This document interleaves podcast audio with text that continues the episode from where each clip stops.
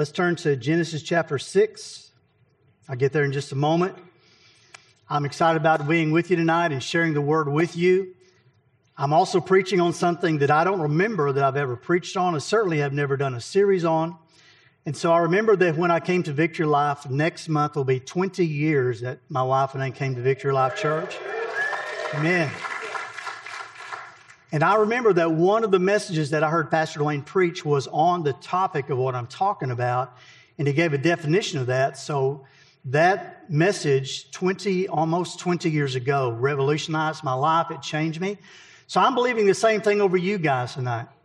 That this will be a word within a word. You'll hear what the Spirit is saying to you, and it will have a transformation work going on in your life. So let's pray. Father, thank you, Lord, for our time together. Lord, we pray tonight that you would bless, oh God, the preaching of your word, that you would anoint me to declare, Lord, what you want said. And Lord, I pray that also that you would anoint the ears of the hearers, Lord, that, that you would anoint them, that they would hear a voice within a voice, a word within a word, that they would hear the voice of the Lord saying things to them.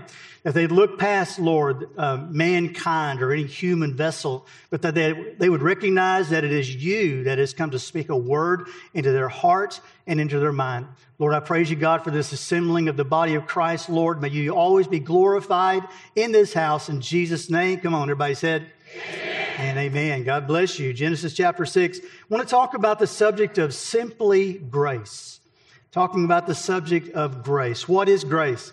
And um, I went to the, the um, computer and I went to Google to get a good definition of grace. Y'all aren't even laughing. Grace, by definition of the internet, is a participation in the life of God which is poured unearned into human beings. That's what they said. Another definition from the internet was it is understood by Western Christians to be a spontaneous gift from God to people, generous, free, and totally unexpected and undeserved, that takes the form of divine favor, love, clemency, and a share in the divine life of God. That sounds good, don't it? The message that I heard Pastor Dwayne say those years ago was this word. He said, Grace is the power to be what you don't have the power to be, and grace is the power to do what you don't have the power to do. And that changed me. When I recognized that, that, that it was such a definition and recognizing, as Pastor Austin also said, that we are already, we are who we are, but we're growing more into being like the Lord. So part of that is a grace that we have in order to do that, that we're growing in that grace of who we are and what we're doing. And I'll just go ahead and say in the house tonight, in case you don't know it, we cannot do anything to advance the kingdom or to make a difference in this world in and of ourselves but by the power of God and by His Word and the truth that is being declared, I believe that we're going to make a change in the nations, as Pastor Dwayne talked about. Do you? I mean, I got to get my amen button out. I forgot to get my amen button out. I'll test the volume one time before I start, make sure it's loud enough for me. You ready? Thank you. I like that. So, what is the difference then in this grace, in Old Testament grace and in New Testament grace? You ever ask yourself the question that? Because in the Old Testament, they primarily were walking by the law. But in New Testament, we're primarily walking by grace.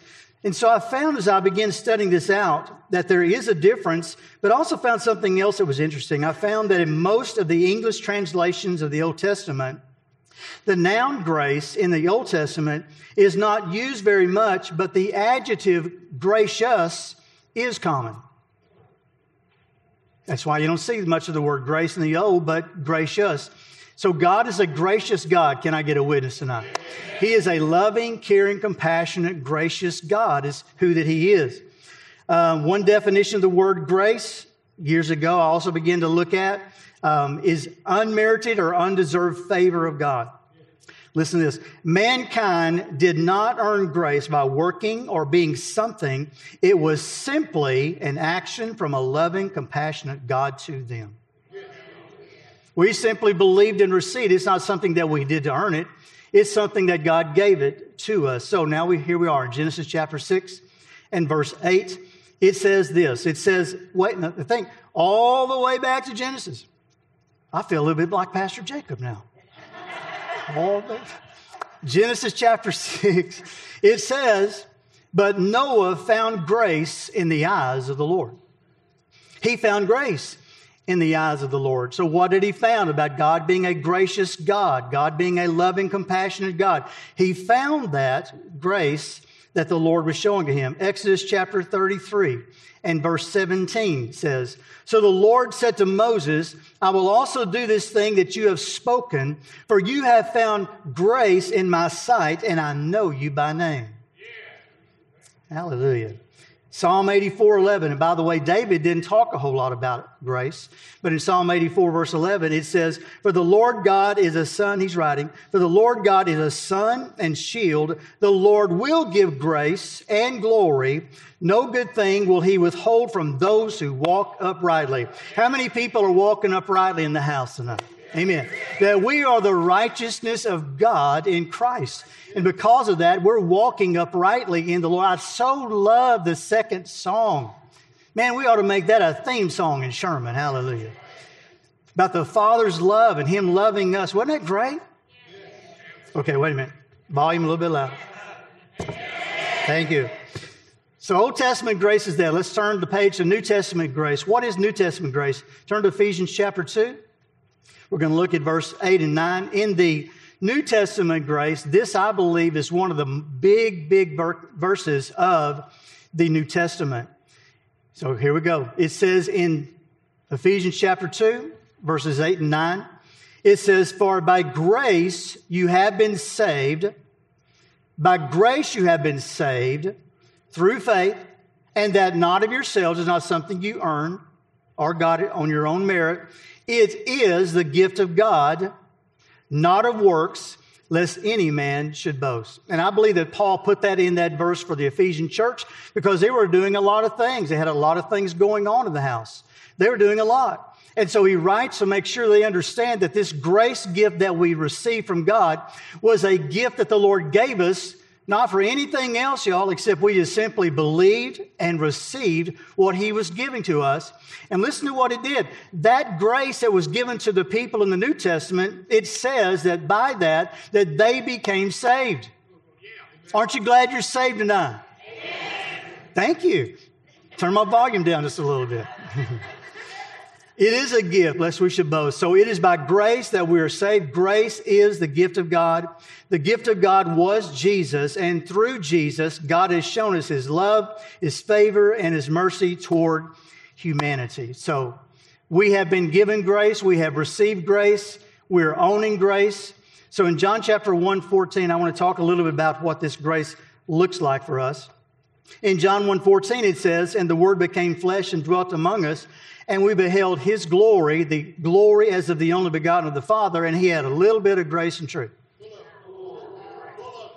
He was full of grace and truth. I began to pray that over myself when I began preparing this message a couple of days ago, that we also be people that were full of grace and truth.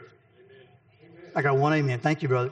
We are full of grace and truth. How many believe that we need to be a church and we're full of grace and truth? Amen. Thank you. We are full of grace and truth. John chapter 1, verse 17. Look three verses down. It says, For the law was given through Moses, but grace and truth came through Jesus Christ. So we're not people that's under the law. We are people that were under grace. And this grace came by Jesus. It didn't come by the law. And so back in Ephesians chapter 2, verses 8 and 9, the verse I read earlier, it says that Paul states that we are saved by this grace and I believe that that's why the definition, the title tonight is it is simply a grace gift. If we understand in the grace that the Lord gave to us, what that did for us, that it made our being, that it caused the power. So we are grace empowered, we are grace enabled, we are enabled to be who we're going to be, and we are empowered to do what we're going to do. So when we talk about doing powerful things in the name of the Lord, it is not us that's doing it ourselves, but it's by the power of the Holy Spirit that He does in us and through us. Can I get a witness? Amen. Amen. So we are grace enabled and we are grace empowered. We have those. Grace is the means by which we are saved, and faith is the mechanism or the way that it is received. I'll say one more time.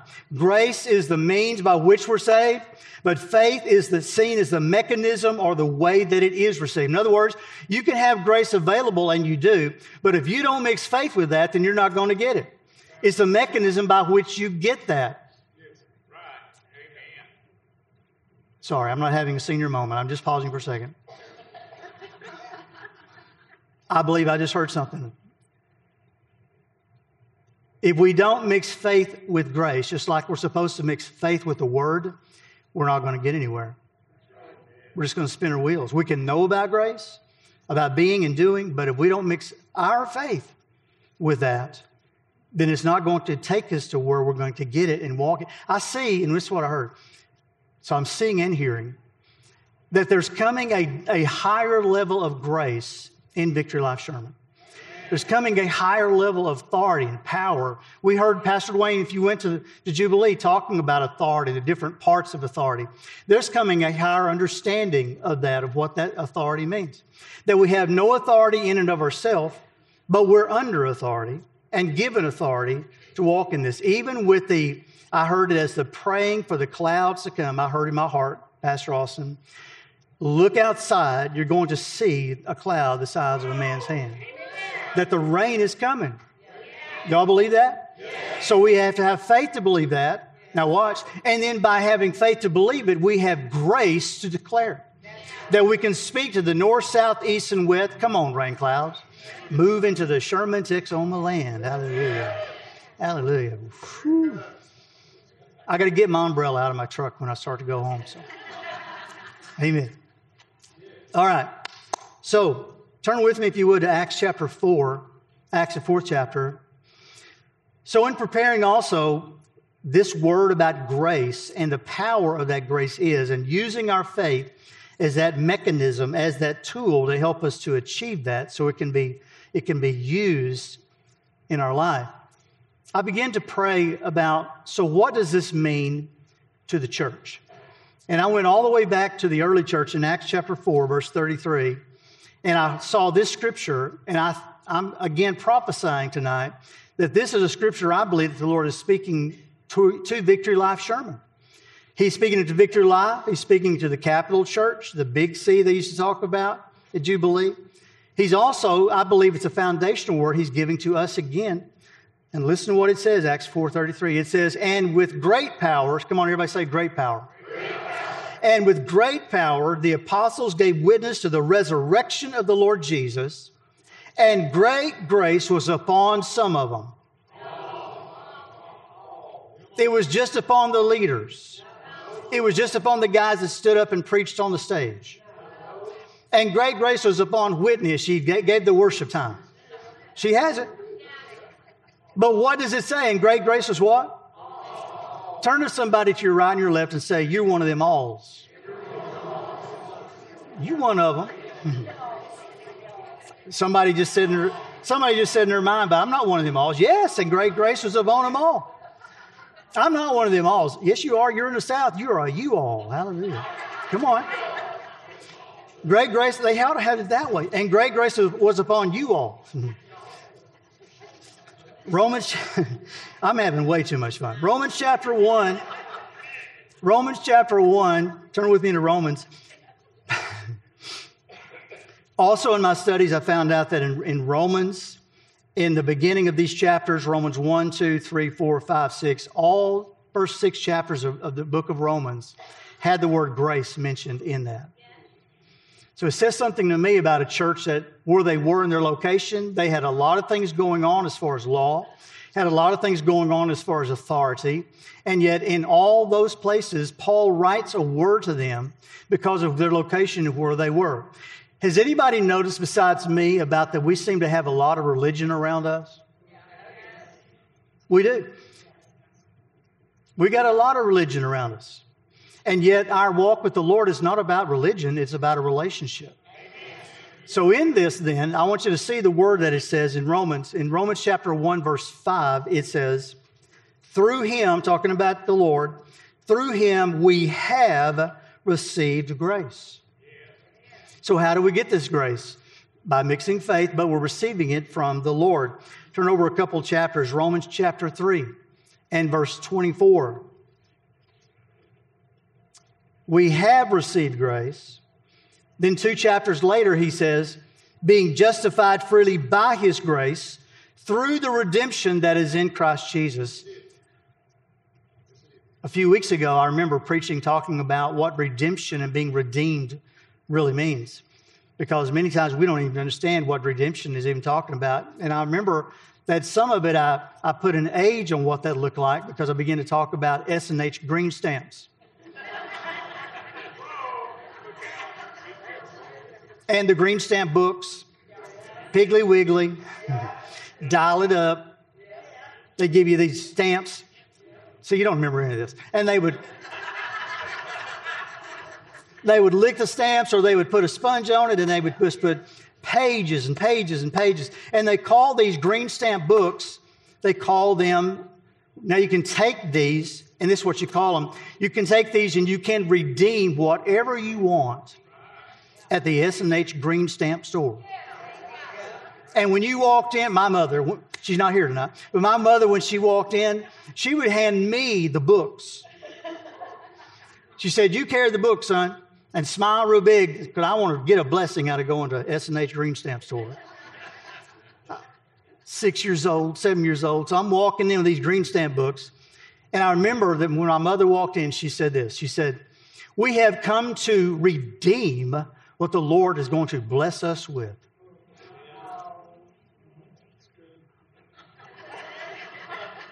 what the Lord has done. And what that means, think about the words. I'm going to give it one more time. By those stamps, you could redeem, you could, you could buy anything from the stamps that you had. Years and years and years ago, in Genesis, what happened in the redemption story was there was a serpent and a devil that tricked mankind. And when they did that, they stole away the authority that was given to Adam and Eve, gave the authority away. And I believe there was a conversation in heaven that the Father looked at Jesus and said, We're going to have to take our S&H green stamps and we're going to have to buy these people back. Scripture says that without the shedding of blood, there is no remission of sins. Without the shedding of blood, there was not going to be a redemption that's going to take place. So when Jesus died on the cross, and when he said it is finished, what he said was, I have redeemed you back. It is finished. That's what he did. It wasn't anything you did with the S&H Green Stamp book. It was he did by his blood. So that song meant a whole lot to me last night and tonight. I remember they sang it at Jubilee about being the Lord's beloved. He redeemed us, listen, with his blood. So we don't belong to ourselves, Pastor Dwayne said recently. He said we belong to the Lord, and our bodies belong to the Lord and to our wives or our husbands. I like that. We've been redeemed. Aren't you glad you're redeemed? So we have been justified freely by his grace through redemption that is in Christ Jesus. Let's go to Romans chapter 5 and verse number 2. says, Through whom also we have access by faith into this grace in which we stand. Grace was associated strongly with the gifts of the Holy Spirit in the New Testament. And I want to skip part of that for sake of time, and I want to go to my last point and talk about so, what do we as a church, what do we do with this grace? And I have four more scriptures I want to share with you, and then I'm going to be done. I didn't want to preach long, but I wanted to preach strong. Hallelujah. So, what do we do with this grace that the Lord has given unto us as the church? Romans chapter 12, verse 6 Ephesians 4:29, Colossians 4:6, and 2 Peter 3:18. Here we go. Romans 12:6 says, "Having then gifts differing according to the grace that is given to us." Let me stop there for just a second. Having then grace that is different from somebody else's. See, we don't compare ourselves among ourselves because we have a different grace. Did you get that? I have a different grace. When people get excited and bring to us sometimes things that they are so excited that I think we ought to do this, one of the first things I go is, I have a different grace. if the Lord's burdened you with that, if the Lord's excited you about that, maybe it's the Lord that's giving you the idea of running with that. We have a grace that differs from, it says. But I like the last part of the verse in verse 6. It says, So what do you do with that grace? I like this. Let us use them.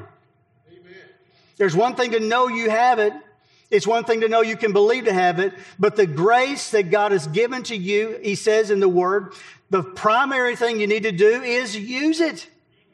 Don't hog it. use it. Share it. Let your grace just run off on other people. Hallelujah. Let us use them. Ephesians chapter 4, verse 29. Second thing that you do with grace, it says, Let no corrupt word proceed out of your mouth, but what is good for necessary edification that it may impart grace to the hearers. When you watch what you say and you say what you watch, and it lands with grace on it, it says it's going to impart grace to the hearers. I see it like a seed going into people's hearts when we are imparting grace to them. There's some people may even struggle with getting grace for themselves, but listen, it can also be imparted to them, is what it said. And then Colossians chapter 4, verse 6 says, Let your speech always be with grace, seasoned with salt. Then he says, That you may know how you ought to answer each one. There's been a few times I've wondered about, I wonder how am I supposed to answer this person? Now I know. How am I supposed to answer these people? By your speech being always, didn't say some of the time, always with grace, seasoned with salt. I like that. I like a little bit of salt. I don't necessarily care for saltiness, but I do like salt. And seasoned, by the way, so let me change a word. Seasoned with something that's got a little bit of flavor with it. That when we're talking to people, it has a little bit of flavor with it. Y'all know what I'm talking about? I appreciate when there's flavor, when there's when there's conversation that you're having and people are telling you something. Listen what he said. He said, but it always needs to be that it's with grace. Do we think about that? Do we think about that verse? Have you ever had a fact check in your life and go, I wonder if my speech right now is always seasoned with grace?